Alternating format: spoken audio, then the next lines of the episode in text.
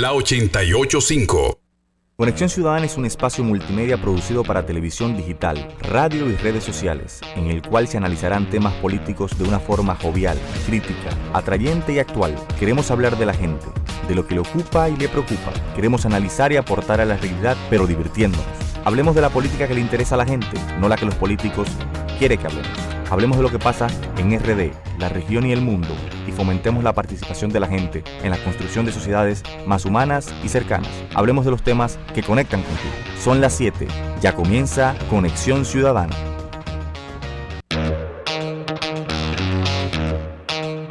Muy amigos, sean todos bienvenidos a Conexión Ciudadana en este lunes 25 de enero del año 2019. Nos acercamos ya a la rendición de cuentas del séptimo año del presidente de la República, Danilo Medina, y estaremos muy al pendiente esta semana de sus rendiciones para comentarlas el mismo 27 de febrero, rompiendo un poco la tónica habitual de nuestro espacio donde no nos dejamos arrastrar por la atemporalidad, por la temporalidad. Entonces, lo que vamos a hacer es en este en este día eh, comentar un poco las expectativas y todo lo que hay en el mentidero político en el día de hoy, todo lo que ha acontecido. Hay nuevo ministro de Educación, algunos cambios en la administración pública y todo esto ha despertado una olla de grillos en las y especulaciones en torno a los eh, posible, la posible ruta del presidente de la República, porque eh, para muchos lo que ha pasado ayer eh, despeja un poco lo que ha sido eh, la presunción de que supuestamente el presidente de la República tenía un delfín. Sin embargo, todo el mundo como que ha vuelto a la posición anterior y tiene muchas dudas respecto a este tema. Y lo que queda abierto es eh, la especulación de que el presidente estaría preparándose para abocarse a una nueva reforma constitucional y habilitarse nuevamente un tercer mandato. Pero eso son especulaciones, todavía no ha llegado marzo, pero se ha despertado toda esta olla de grillos en relación a este tema y es lógico que nosotros estaremos al pendiente para comunicar la, comunicarlas y analizarlas debidamente. Pues en la semana pasada nos quedamos en el tintero con una cápsula de nuestro querido Granci Guzmán de Voces de la Diáspora, así que vamos a pasar con Granci y luego alguna también que otra cápsula del instituto en lo que entramos en materia más tarde. Así que baby, adelante.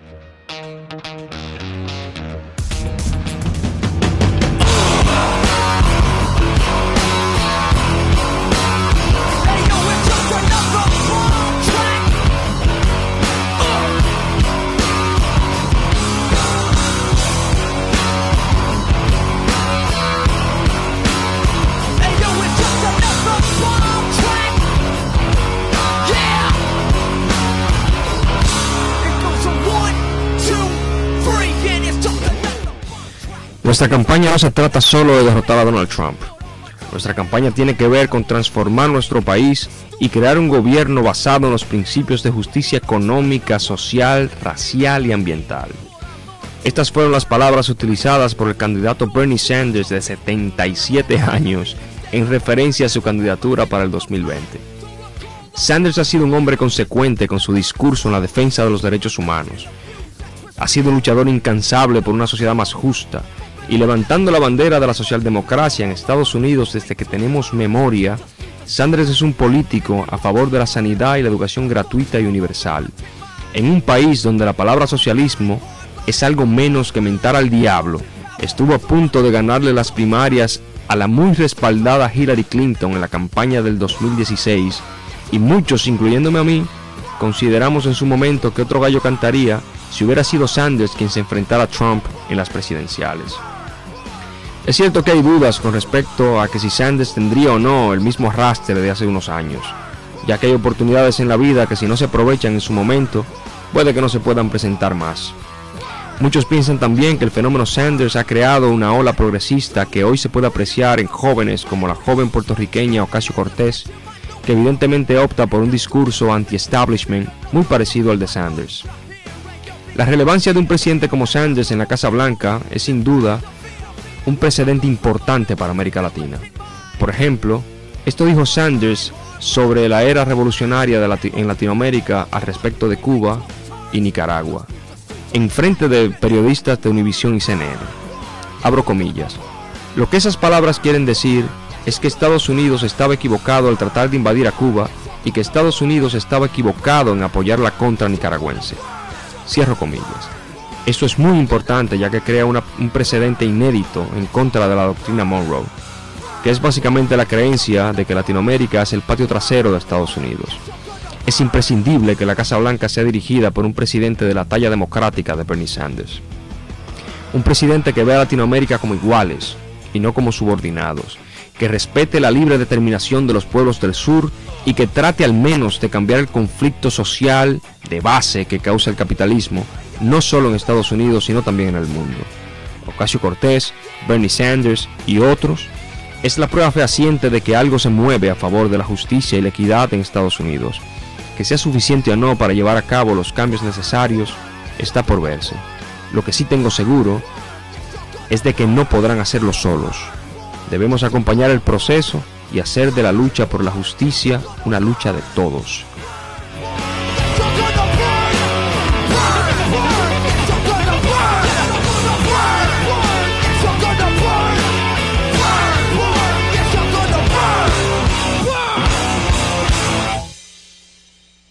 Sintoniza de lunes a viernes de 7 a 8 de la noche por estudio 88.5 FM Conexión Ciudadana.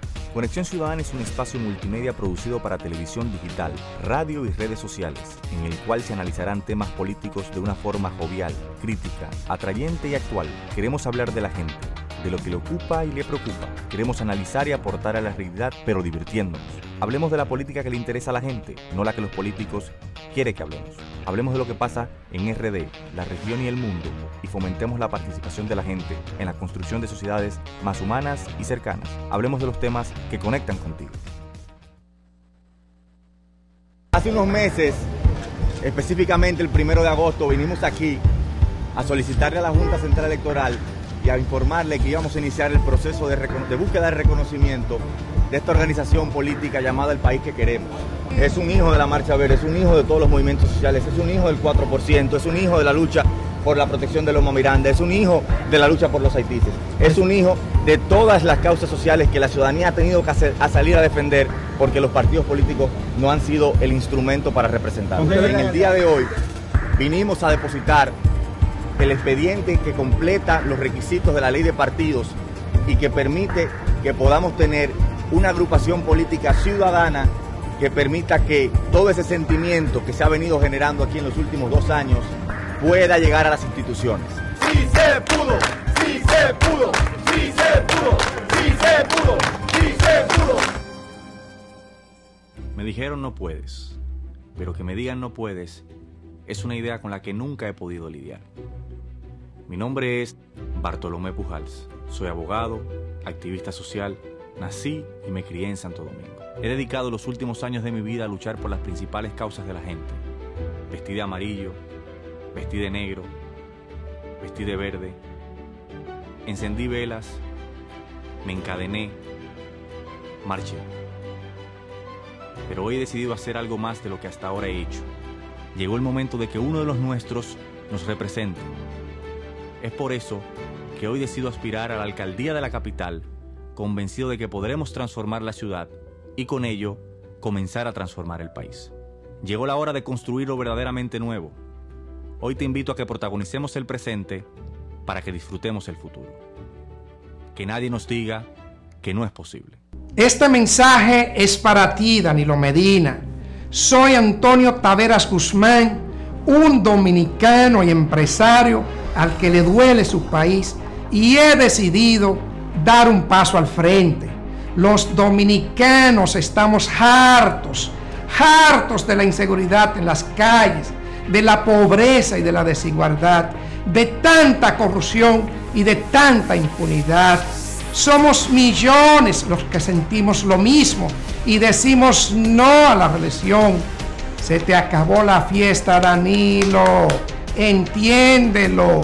Cuando la gente dice no, es no. No a la reelección. Antonio Taveras Guzmán.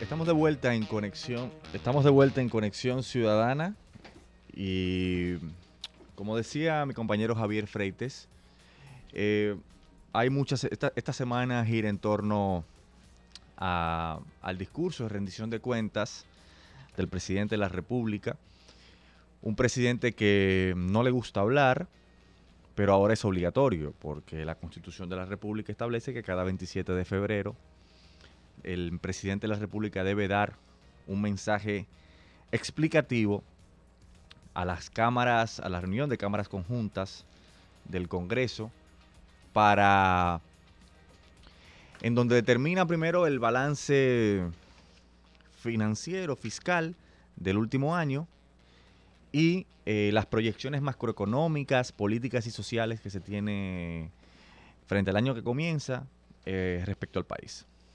Y lamentablemente uno en este séptimo discurso lo que puede decir es que lo que habrá es una rendición de cuentos en vez de una rendición de cuentas.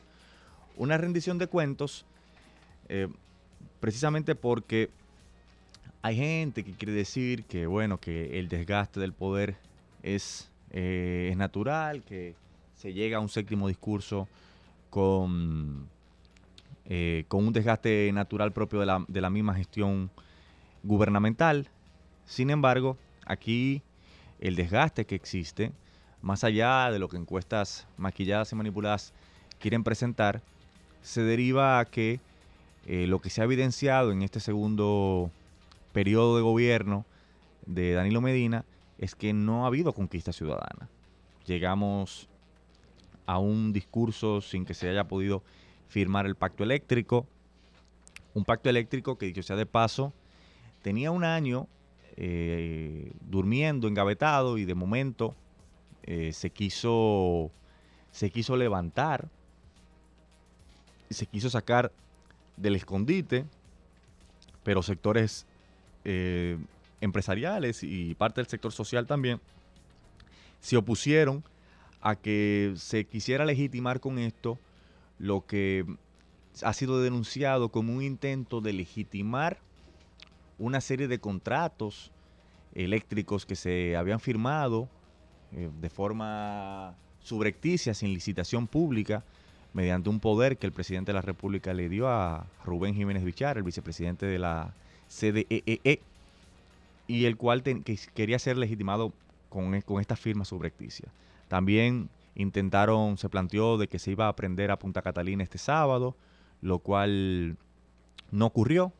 Y esto lo que terminó demostrando es que lo que se quería tratar de presentar algún tipo de victoria este 27 de febrero. Pero no pudo ser así, porque lamentablemente para el gobierno, la, la presidencia, y para la presidencia de la República, la gente ya no, se está tragando el cuento a pesar de, de, los millones y millones de pesos que se invierten diariamente en publicidad gubernamental. Entonces, llegamos también con varias situaciones más, como es el tema del endeudamiento público. Llegamos a un 27 de febrero en donde, por lo menos en el último trimestre del año pasado, que corresponde al periodo al que debe rendir cuentas eh, el presidente de la República, se, generaron dos, eh, dos eh, paros regionales, tanto uno en el Cibao, muy exitoso, y uno con un éxito meridiano en la capital, pero que se abonan a todo este proceso de movilización que se ha venido aquí dando en los últimos dos años y que ha tenido como eh, buque insignia, el sentimiento verde que se encarnó eh, en el proceso de movilización que todos conocemos y hemos conocido como Marcha Verde. Ayer, en este fin de semana, hubo un, un remenión del tren gubernamental a propósito y en ocasión de la de la renuncia o puesta a disposición de, de Andrés Navarro de su puesto como ministro de Educación ante su salida eh, y su anuncio de salida en búsqueda de la nominación a la candidatura presidencial del Partido de la Liberación Dominicana, cosa que debió haber hecho hace un año, porque ya él tenía un año utilizando los recursos públicos para hacer campaña, eh, de lo cual ha provocado que movimientos sociales y de activistas ciudadanos han requerido incluso eh, rendición de cuentas y auditorías a la Cámara de Cuentas, eh, tanto de él como de Amarante Baré, que son candidatos presidenciales, precandidatos presidenciales. Y ese remenión de mata no se quedó solamente en, en bueno, en, el, en la designación de un nuevo ministro de Educación, sino, sino, y sobre todo, en la, se quitó a varios aliados del, del gobierno, como es el caso de la lotería, que es un le, le, había sido entregado al bloque institucional, al BIS, y que desde hace un tiempo también viene jugando su juego aparte, precisamente por el escenario que ha planteado la ley de partidos respecto al tema de las alianzas y que ha provocado que se hayan tenido que armar coaliciones, eh, en donde está impulsado, siendo impulsado por el BIS, con el propósito de sobrevivir. Y esto evidencia que mandó señales distintas. Ahora todo el mundo está especulando de qué es lo que se trata, si el presidente real y efectivamente va. Y si no va, eh, es que está preparando, dándole oportunidad a la última camada del danilismo para preparar eh, el escenario eh, para otro delfín. Bueno, la verdad es que la situación de este fin de semana, de este domingo, ha generado muchas especulaciones en el mentidero político lo decía ahorita cuando iniciamos el programa, de que hay una serie de, movimientos que son mensaje a García. Quizás el mensaje a García más importante fue la sustitución del licenciado Franklin Almeida, Rancier, un hombre muy vinculado al proyecto del presidente Leonel Fernández, que fue sustituido como ministro sin cartera por otro que era muy cercano al presidente Fernández, que ahora parece ser, o ya se clarifica, está eh, apoyando totalmente al candidato, digo, perdón, al presidente de la República, licenciado Danilo Medina.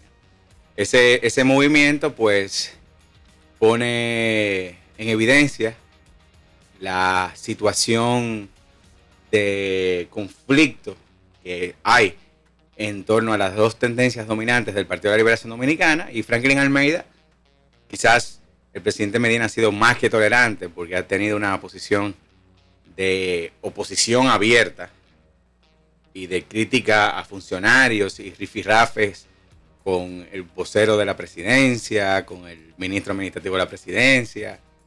Ha tenido una serie de encontronazos con gente muy del anillo del presidente Medina y eh, a todo el mundo le llamaba la atención que como eh, pasaba el tiempo y Franklin Almeida, que está muy identificado con otro proyecto, se mantenía eh, sirviéndole al presidente de la República cuando había una actitud beligerante. Una cosa es pertenecer a una corriente y otra tener una posición beligerante y hasta irrespetuosa, porque ha sido una, una, una comunicación irrespetuosa de lado y lado. Desde esos panelistas que mencioné a, esa persona en particular. Y bueno, obviamente lo del movimiento de la, salida de, del hijo de Peñaguaba de la lotería también es otro mensaje, porque al parecer hay unos movimientos de los que se están dando en el, en el grupo de aliados del Partido de la Liberación Dominicana que nosotros desde aquí no alcanzamos a ver y que desde ese equipo parece que eh, sí, hay una serie de cosas que están sucediendo en, ese grupo de aliados que, eh, fruto de la modificación de la ley de partidos y de la ley electoral, pues ha provocado que todos los partidos pequeños se, ocupen en resolver todo el tema de candidaturas, de alianzas, de coaliciones, porque eh, la nueva ley establece que no solamente tienen que alcanzar el 1%, sino que deben alcanzar también un representante, al menos. Y hay que, hay que tener en cuenta, eh, Javier, que nosotros tenemos una hay una particularidad de que las elecciones del 2020 eh, son las elecciones, en el sentido de que son dos, eh, divididas, son tres divididas en dos momentos. Las elecciones municipales que van en febrero y las elecciones congresionales y, presidenciales que van en mayo. Y eso evidentemente le plantea una situación complicada a, esos partidos que han sido aliados del gobierno y también otros partidos que han sido aliados del principal partido de la oposición, del PRM, que fruto del porcentaje, y como hemos dicho en otras ocasiones, del 20% de las reservas, va a impedir la posibilidad de que le garanticen por lo menos un puesto. Porque antes lo que se hacía era que se generaban estas alianzas y se mandaban a votar una, parte de los militantes por esas, por esas boletas y eso garantizaba que sobreviviera. Y una de las cosas que no estamos diciendo es que aquí va a haber mucha mezcla con cacata, o sea, candidatos eh, alianzas que se van a dar en el nivel municipal que tendrán candidatos a nivel presidencial y a nivel congresional muy distintos. Y eso, eso yo creo que es una oportunidad, sobre todo, para, para que las fuerzas alternativas, las fuerzas que han comenzado a emerger, las verdaderas fuerzas que han comenzado a emerger a partir de todo este movimiento social que se ha venido dando en los últimos años, puedan llegar a las instituciones con propuestas innovadoras, con propuestas que se puedan, que puedan hackear el sistema político. Y ahí va a haber que cabalgar con muchas contradicciones, pero yo creo que existe esa, oportunidad de quitarle poder a, la presidencia de la República, porque el costo, sea lo que sea, sea que Danilo vaya o no, eh, eso va a tener un, un, impacto nodal en, en, las otras boletas electorales por el tema de que va a haber que garantizarle reelección, a, mucha gente. Se va a volver a dar el escenario de reelección por reelección, sea Danilo o sea Lionel el candidato que finalmente termine eh, siendo nominado para, la presidencia. Pero tú bien lo, bien lo señalas, ese 20% de reservas no alcanza. Y eso va a provocar que, por lo menos en el plano municipal, las alianzas sean eh, muy difíciles. Eh, se habla incluso de lugares donde va a haber una competencia hasta de 30 organizaciones, distintas que no van a ir en coalición. Porque eh, la, verdad es que supone un reto para las organizaciones poder organizar ese, porcentaje de reservas y, combinarlo también con la coalición, porque esa es otra. Es decir, es un 20% solamente, no importa cómo vaya. Entonces, ese 20% va a provocar, evidentemente, que en el tramo congresional las cosas sean más fáciles, pero ya en el tramo municipal sea complicadísimo. O sea, que ahí va a ser lo mínimo. Y obviamente esta gran cantidad de, competencias, todo el mundo pronostica de que puede poner incluso el, dominio en lo congresional y lo municipal del PLD en cuestión. Es decir, ya se da por un hecho que la mayoría absoluta del PLD en el Congreso se va a perder en las próximas elecciones fruto de, este, este movimiento tan intenso que se va a dar. Y en, el, plano municipal ni se diga porque en este momento el PLD tiene un 33%. En un escenario de, tanta competencia como el que va a haber, donde eh, seguramente el PLD se concentre más en la boleta A, por preservar. El, control del gobierno central, eh, no va a poder atender eh, todos los territorios y eso va a provocar la emergencia de nuevos liderazgos y de que los partidos tradicionales de la oposición también puedan avanzar eh, en posiciones. Es decir, que el escenario pinta muy interesante en las elecciones, de, en las boletas B y C, en las próximas elecciones, y ya veremos si de aquí a allá no empieza a haber una, una gran cantidad de recursos y de cosas, porque a mí hasta me ha sorprendido, porque ciertamente la, la nueva normativa pone dificultades para nuevos partidos emergentes, para las alternativas, pero también le ha complicado la vida a la composición de los partidos del sistema. Así que vamos a hacer una, una breve pausa y seguimos conversando en breve.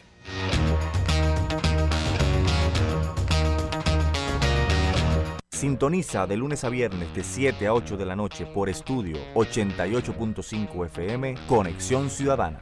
Conexión Ciudadana es un espacio multimedia producido para televisión digital, radio y redes sociales, en el cual se analizarán temas políticos de una forma jovial, crítica, atrayente y actual. Queremos hablar de la gente de lo que le ocupa y le preocupa. Queremos analizar y aportar a la realidad, pero divirtiéndonos. Hablemos de la política que le interesa a la gente, no la que los políticos quieren que hablemos. Hablemos de lo que pasa en RD, la región y el mundo, y fomentemos la participación de la gente en la construcción de sociedades más humanas y cercanas. Hablemos de los temas que conectan contigo. Danilo Medina. Soy Antonio Taveras Guzmán, un dominicano y empresario al que le duele su país y he decidido dar un paso al frente. Los dominicanos estamos hartos, hartos de la inseguridad en las calles, de la pobreza y de la desigualdad, de tanta corrupción y de tanta impunidad. Somos millones los que sentimos lo mismo y decimos no a la reelección. Se te acabó la fiesta, Danilo. Entiéndelo. Cuando la gente dice no, es no. No a la reelección. Antonio Taveras Guzmán. Me dijeron no puedes, pero que me digan no puedes es una idea con la que nunca he podido lidiar. Mi nombre es Bartolomé Pujals. Soy abogado, activista social, nací y me crié en Santo Domingo. He dedicado los últimos años de mi vida a luchar por las principales causas de la gente.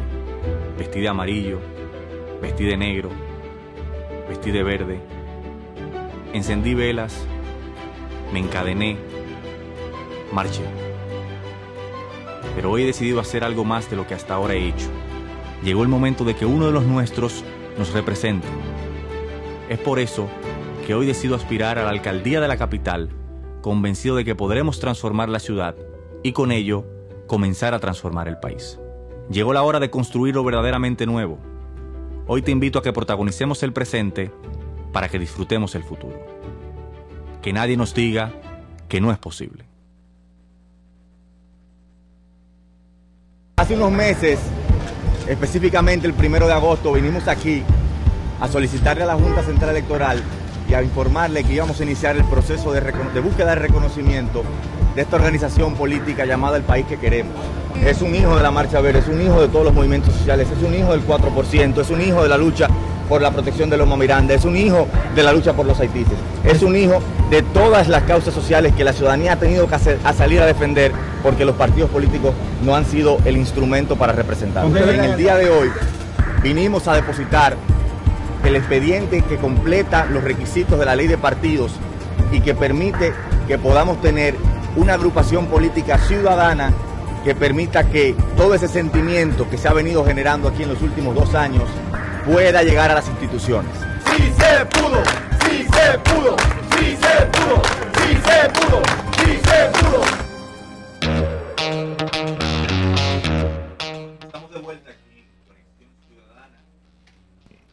Vuelta en Conexión Ciudadana. Recuerden que estamos en todas las redes sociales, Conexión Ciudadana RD, Instagram, Twitter y Facebook. Y estamos en las principales plataformas de podcast, Spotify, Google Podcast, Apple Podcast, Anchor y TuneIn.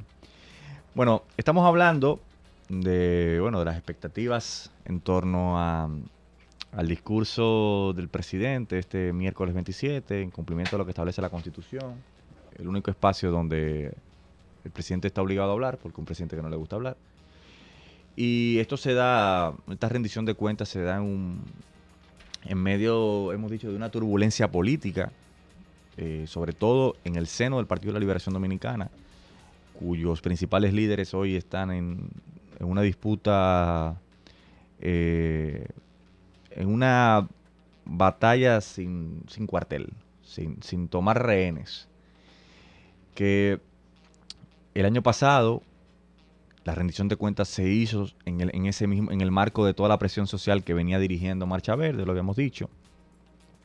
Y, por ejemplo, en materia, eh, hay, varios, hay muchos temas, que es lo que yo creo que nosotros tenemos que comenzar a mirar como una forma de patear el tablero em, de cara a este discurso de rendición de cuentas. Primero, llegamos al séptimo discurso del presidente de la República sin resolver el tema eléctrico, una de sus promesas principales desde el, desde el 2012. El pacto eléctrico no se pudo firmar, se tuvo que suspender de forma eh, indefinida y de forma sorpresiva, luego también de que fue convocado de forma sorpresiva, luego de que tenía más de un año eh, sin ningún tipo de, de- de discusión por parte de los sectores que estaban involucrados. Y tanto la presión de la oposición como la presión de los de sectores sociales y sectores empresariales impidieron que se pudiera dar. El tema de la seguridad ciudadana, uno de los temas que sigue igualmente preocupando a la gente. Hemos visto lo que ha pasado en los últimos meses con todo el tema de cómo la droga y los- el microtráfico ya ha salido del escondite, o sea que lo estamos viendo alrededor de todos nosotros. Pero añadiéndole además que dos de los países que de los que recibimos mayor cantidad de turistas han hecho advertencias muy importantes a sus ciudadanos Sobre- algo que de los peligros que representa para la seguridad eh, de, los extranjeros venir a la República Dominicana. Algo que nunca se había visto antes, que el gobierno de los Estados Unidos y el gobierno del Reino Unido eh, adviertan a sus funcionarios y a, y a sus ciudadanos el peligro de venir a la República Dominicana, un país eh, donde una de sus principales fuentes de ingresos es el turismo y donde una de las metas de este gobierno es llegar a los 10 millones de turistas. ¿Cómo tú llegas a los 10 millones de turistas? Ante dos advertencias de ese tipo. Incluso Y- también se hizo una información, se hizo una encuesta de, de cultura política donde también se establecía que estábamos entre los tres principales países más inseguros del mundo. Claro, y está en todas las encuestas de cultura política que se hacen internamente, que es de los tres temas que más le preocupan a la gente.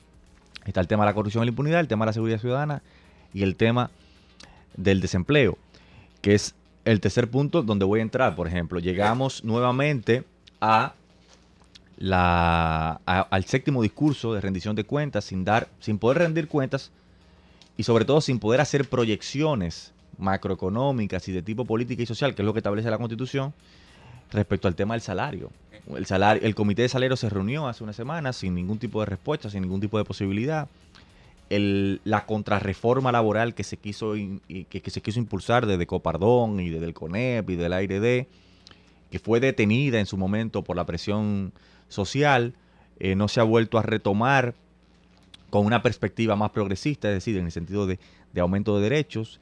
Y hoy salió, por ejemplo, en el periódico El Día, que se establece que el país tiene más espacio para subir los salarios, porque los sectores productivos eh, y los sectores que más producen y que más venden bienes y servicios eh, han, han crecido, pero no ha crecido la, la- la- la capacidad, el potencial y el, y el poder adquisitivo de la gente. Entonces, hay hay dos, dos elementos que se, que se unen, eh, que son precisamente el estancamiento del salario, que tiene eh, un lustro prácticamente, que no sube, que simplemente lo que se ve es una depreciación progresiva, lenta, pero progresiva de- del poder adquisitivo de la gente, porque si bien es cierto, la inflación ha estado controlada, pero el nivel de ingresos se ha estancado y no ha crecido a la proporción de la economía. así Entonces, es.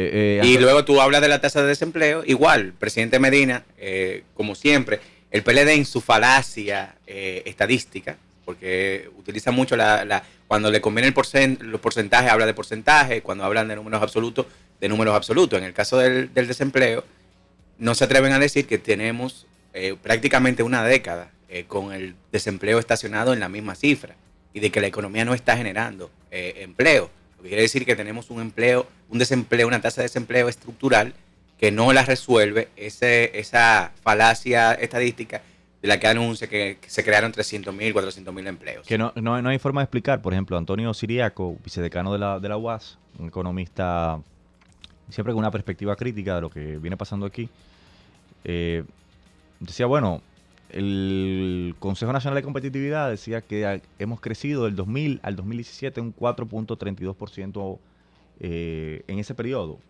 Eh, uno de los países que más ha crecido. Sin embargo, eh, en ese mismo tiempo, como tú decías, la remuneración de los trabajadores no se ha movido en la misma proporción. Ha habido, sigue subiendo el costo de la canasta básica y no, no se resuelve. Pero pasando, decíamos, pacto eléctrico, decíamos el tema de la seguridad ciudadana, el decíamos, pacto fiscal que no, decíamos el tema del desempleo y el otro tema es el pacto fiscal que la Estrategia Nacional de Desarrollo establece que hay tres grandes pactos. El pacto, el pacto de la educación, que se firmó hace unos años y que no ha habido ningún tipo de discusión. no, no, no de discusión, sino de ejecución del pacto, porque el pacto se firmó sin contar real y efectivamente con el, con el consentimiento de la gente. Se hizo en un momento en donde la presión social todavía no había aumentado frente al gobierno, pero lo- hemos visto lo que está pasando con el 4%. No, eh, precisamente a esa discusión a la que me refiero, es decir, que no hemos sentado, no, hemos sentado a analizar cómo se ha ejecutado el gasto y si se ha cumplido la meta que se habían proyectado con los planes quinquenales. Entonces, el, y, el, y los otros dos pactos, además de la educación, es el pacto fiscal y el pacto eléctrico. El pacto fiscal, evidentemente, la última reforma tributaria, porque no fue una reforma fiscal que se dio, fue en el año 2012 y ya recordamos lo que pasó, porque fue la reforma tributaria que sirvió para financiar el déficit generado en la administración de Lionel, sobre todo utilizada para que Danilo Medina fuera presidente, y ha habido un, proceso eh, de deterioro de la legitimidad de este gobierno que impide que se pueda poner esto sobre la mesa. Lo que sí se ha intentado es, y lo hemos visto en estos primeros dos meses, y se, ha habido, y se vio en el año pasado también, es una reforma tributaria eh, solapada, eh, escondida. Y se vio, por ejemplo, con estas circulares que emitió la Dirección General de Aduanas, en donde estaba grabando los productos alimenticios, los suplementos alimenticios nutricionales, así también como el- el aumento al impuesto a las importaciones que tienen los aparatos de telecomunicaciones. Lo cual si hubo una presión ahí de un 20% que se iba a llevar de un 3 a un 20%, ahora se transaron en un 8%. un 8%. Lo que se está haciendo es, ante la posibilidad, hay una voracidad fiscal porque este gobierno no tiene dinero, porque este gobierno se sigue endeudando para, para poder salir a puerto, a buen puerto. Entonces se está tratando de ver cómo se hacen los ajustes de seguir grabando a la gente sin la necesidad, sin la, sin la necesidad de tener que convocar a, o a una reforma tributaria puntual en el Congreso o al llamado pacto fiscal. Y eso es lo que está ta- intentando hacer el, gobierno. Y el otro es que, rem- rememorando el, otro punto, es el pacto eléctrico. No terminamos de resolver. Vimos lo que pasó con el sábado. Punta Catalina no prendió. No, no está en condiciones. Se siguen dando fecha, fecha y fecha. Y, se- siguen... Lo dijo el director eh, estratégico de Punta Catalina, Wilfredo Alemani, que eh, Punta Catalina no es, un un no es dar un botón solamente, sino que hay una serie de cuestiones porque eh, hay que recordar también que Punta Catalina tuvo un, un problema con, eh, con el financiamiento luego de que explotó el caso de Brecht, que el, el pool de banking que había para financiarlo en Europa, que se estaban buscando unos 600 millones de dólares, decidió no, no darle financiamiento, luego hubo que poner unos bonos en el mercado internacional que se pusieron a, a una a una tasa eh, más perjudicial para la República Dominicana precisamente por el por el tema del riesgo. En fin, llegamos también a la a este 27 de febrero con un índice, por ejemplo, el índice hay un índice que se llama el índice de Estado de Derecho, el cual es un índice que, así como lo dice, reprodu- recrea y nos dice cómo están las condiciones democráticas de una sociedad. Y ese índice ha venido decreciendo desde el 2012 a la fecha, es decir, sobre todo del gobierno de Danilo Medina. Al día de hoy estamos en el lugar 90 de 113 países a nivel global. Y a nivel regional, de 30 países, estamos en el lugar 24. Hay un ítem que es muy interesante que se refiere a las restricciones a los poderes del gobierno. Es decir, ese índice lo que refleja es el nivel de autonomía de los poderes del Estado, eh, el nivel de contrapeso que existe desde el punto de vista de la administración eh, pública. Y a nivel regional estamos en, en lugar 25 de 30 países. A nivel global estamos en 88 de 113 países, lo que, lo que, lo que se... Cuando tú ves los números, te hace sentido con todo lo que tú ves a diario en, en la tapa de los diarios, donde hemos visto cómo el Poder Ejecutivo cada vez ha ido eh, subrogándose en las funciones y controlando y cooptando las funciones de otros poderes públicos. No, efectivamente, eh, es bueno ponerle nombre y apellido. El, índice de, de democracia que establece la revista The Economist, que es una de las referencias a nivel mundial que se utiliza para evaluar la calidad de la democracia, hizo su primer índice en el año 2006 y nosotros aparecimos con una puntuación que se mantuvo estática eh, básicamente en ascendencia, pero eh, ligeramente hasta que en el año 2013 subió pero a partir del 2013 ha ido bajando progresivamente y este año eh, ha bajado unos puntos importantes. Y obviamente nosotros estamos en el borderline de, nosotros estamos ahora mismo y hemos estado de que comenzó a medirse el índice dentro del, de la definición de democracia imperfecta. Hay una democracia plena, democracia imperfecta, una democracia mixta, que es como una combinación de régimen autoritario con algunos activos de democracia, y ya luego el, peor índice de, dictaduras, etc. Y obviamente eso se debe a que eh, la República Dominicana eh, amaneció con un eh, caso que ya no, no pasamos de la especulación a la realidad. De repente los dominicanos sentían y percibían que la República Dominicana era profundamente corrupta, pero no podía ponerle figura, o sea, no podía figurarlo eh, y personificarlo en actores políticos eh, de manera clara y directa. Sin embargo, a partir del, caso de Brecht, un caso internacional que afectó a toda la región latinoamericana, incluida la República Dominicana, y que, para que eh, entendamos la magnitud de la corrupción de, la, de, este caso, nosotros fuimos el segundo país, primero eh, esa industria de, sobornos comenzó en Brasil, pero el segundo país, el segundo destino fue la República Dominicana. Somos el segundo país más viejo con la práctica y el segundo en términos de, valor absoluto y porcentajes que más dinero para sobornos movió en esos años donde se nos indicó. Obviamente esto puso en evidencia a todos los gobiernos desde el año 2000. 2004 en adelante, 2003, 2004 en adelante, 2002, perdón, en adelante. Y eso ha puesto en evidencia de que la, corrupción toca a todos los gobiernos que han pasado, que toca a los funcionarios públicos del Ejecutivo, del Congreso, en fin, a todos los funcionarios los tocó y eso, evidentemente, ante la poca respuesta del sistema, porque somos un, sistema no solamente profundamente corrupto, sino profundamente impune, o sea, donde el, manto de la impunidad es eh, la moneda de cambio que tiene la corrupción en la República Dominicana y ha generado un deterioro progresivo y sistemático de uno de los poderes del Estado que está que tiene el deber de velar, fiscalizar y sancionar a los otros poderes, que también está igualmente cuestionado como lo está el Ejecutivo y el Congreso de la República. Entonces, el panorama que tenemos siete años después de que el presidente Danilo Medina asumiera la presidencia de la República es que este país sigue como en la canción de Juan Luis Guerra, una guagua que va de reversa.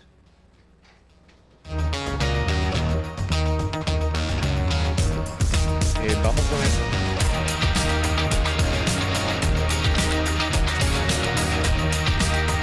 Hace unos meses, específicamente el primero de agosto, vinimos aquí a solicitarle a la Junta Central Electoral y a informarle que íbamos a iniciar el proceso de, búsqueda de reconocimiento de esta organización política llamada El País que Queremos. Es un hijo de la Marcha Verde, es un hijo de todos los movimientos sociales, es un hijo del 4%, es un hijo de la lucha por la protección de los Miranda, es un hijo de la lucha por los haitises, es un hijo de todas las causas sociales que la ciudadanía ha tenido que hacer, a salir a defender porque los partidos políticos no han sido el instrumento para representar. En el día de hoy vinimos a depositar el expediente que completa los requisitos de la ley de partidos y que permite que podamos tener una agrupación política ciudadana que permita que todo ese sentimiento que se ha venido generando aquí en los últimos dos años pueda llegar a las instituciones. Sí se pudo, sí se pudo, sí se pudo, sí se pudo, sí se pudo.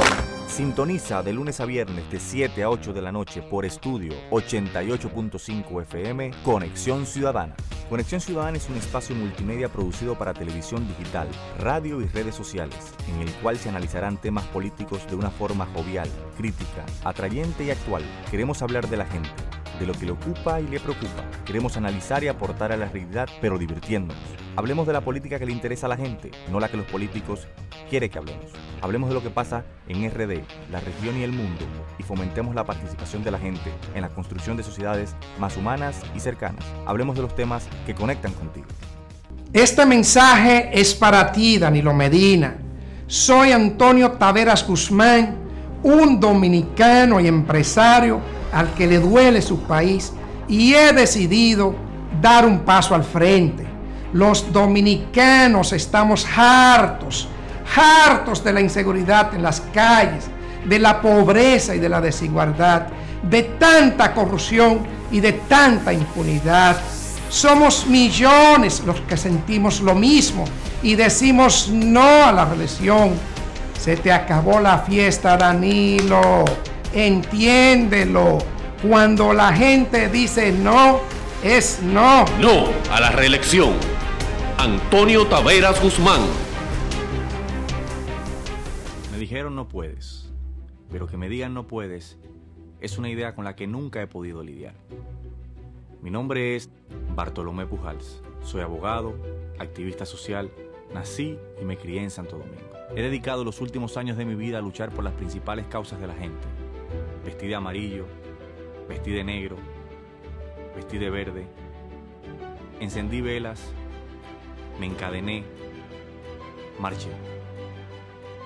Pero hoy he decidido hacer algo más de lo que hasta ahora he hecho. Llegó el momento de que uno de los nuestros nos represente. Es por eso que hoy decido aspirar a la alcaldía de la capital, convencido de que podremos transformar la ciudad y con ello comenzar a transformar el país.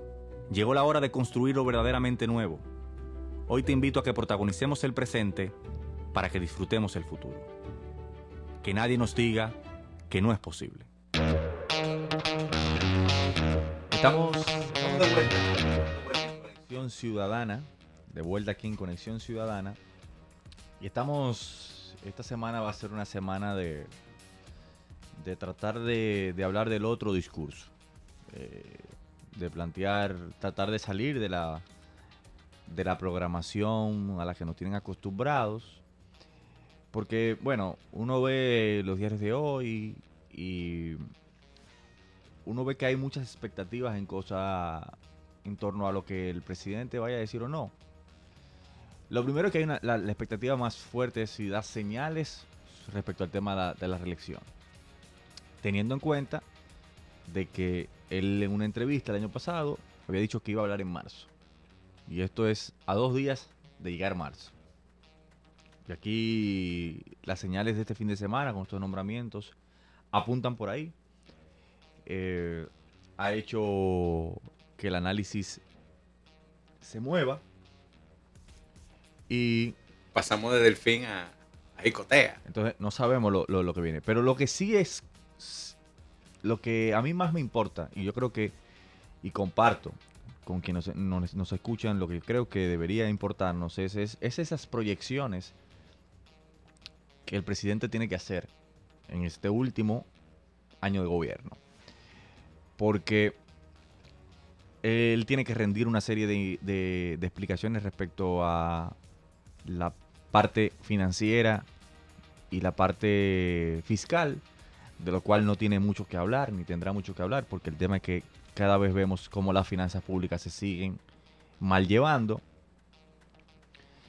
Pero el tema es, por ejemplo, aquí, si él va, hay cuestiones fundamentales, como ese, son estos pactos que están pendientes, como es el tema de la seguridad ciudadana, como es el tema mm, de este año preelectoral, que es un año con una complejidad eh, inédita, precisamente porque se hace en el marco de dos leyes, que es la ley de partido y la, ley electoral, que im- im- imponen nuevas reglas del juego, que no las conoce nadie, ni siquiera muy bien el que la armó.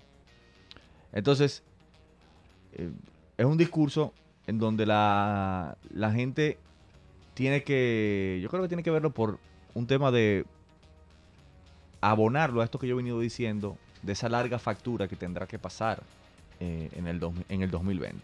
Porque ninguno, ninguno de los problemas estructurales de este país, en este séptimo discurso de rendición de cuentas del presidente Danilo Medina, pueden decirse que se han resuelto, ni siquiera que se han acercado a su resolución. Efectivamente, eh, estamos ante un gobierno que fracasó. Fracasó en su propia agenda. Los tres pactos son el mayor ejemplo de ese gran fracaso, de ese fracaso rotundo. Donde lo que hemos tenido son siete años de profundo populismo, de una versión de la situación de la República Dominicana que no corresponde a la realidad, porque eh, abrazar solamente el marco del crecimiento es cierto que el crecimiento es importante, pero el crecimiento es una, una constante de la República Dominicana en los últimos 60 años. Señores, 60 años, tenemos creciendo a un buen ritmo. Hemos tenido momentos de dificultades. Las crisis, eh, sobre todo del petróleo de los 80, también eh, un tema de, la crisis financiera que se generó en esa época. En, los 90 también volvimos a tener una crisis energética que provocó unas reformas estructurales que pre, permitió que la, economía se relanzara. En la época de Balaguer, un periodo de mucha dificultad para, el pueblo dominicano, pero se salió a, la luz y, y, se reestructuró la economía y la economía siguió creciendo. Sin embargo, esos 60 años de crecimiento han tenido un punto de muy claro, hemos crecido, pero a la hora de repartir el fruto de esa riqueza, de ese crecimiento, no ha sido así. Y lo, podemos, lo ponemos en perspectiva con otros países de la región que han crecido, han crecido menos que la República Dominicana. Sin embargo, su índice de desarrollo humano se ha disparado mucho más rápido que la República Dominicana. Y así usted analiza eh, el tema de, del salario, del poder adquisitivo, de la seguridad ciudadana. Y en República Dominicana lo que tenemos es una espiral de, de desesperanza. Tenemos una gran cantidad de dominicanos que su mayor meta es salir de la República Dominicana, porque aquí no encuentran oportunidades para desarrollar su proyecto de vida. La juventud dominicana más joven, señores, ya usted le pregunta a un adolescente de 10 a 12 años y ya está consciente que este no es el país de, su futuro, este no es, aquí no se encuentra su futuro y está preparándose para buscar la manera de salir hacia otros lugares, hacia otras latitudes.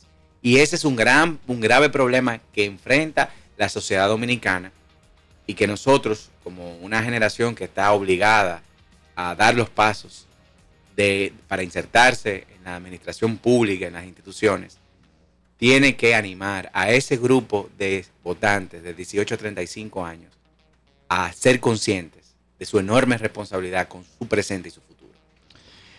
Bueno, el tiempo es inclemente y esta semana estaremos hablando, metiéndonos un poco en la, en la coyuntura, con la programación de siempre de Conexión Ciudadana. Mañana venimos con el segmento habitual de legítima defensa, con la entrevista de la semana y seguiremos hablando sobre, sobre, sobre estos temas.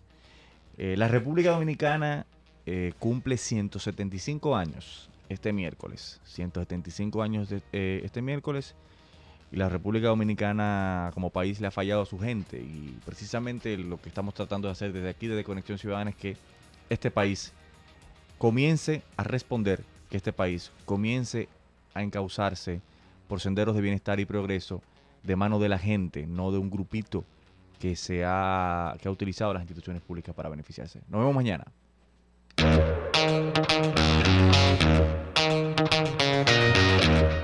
La 885.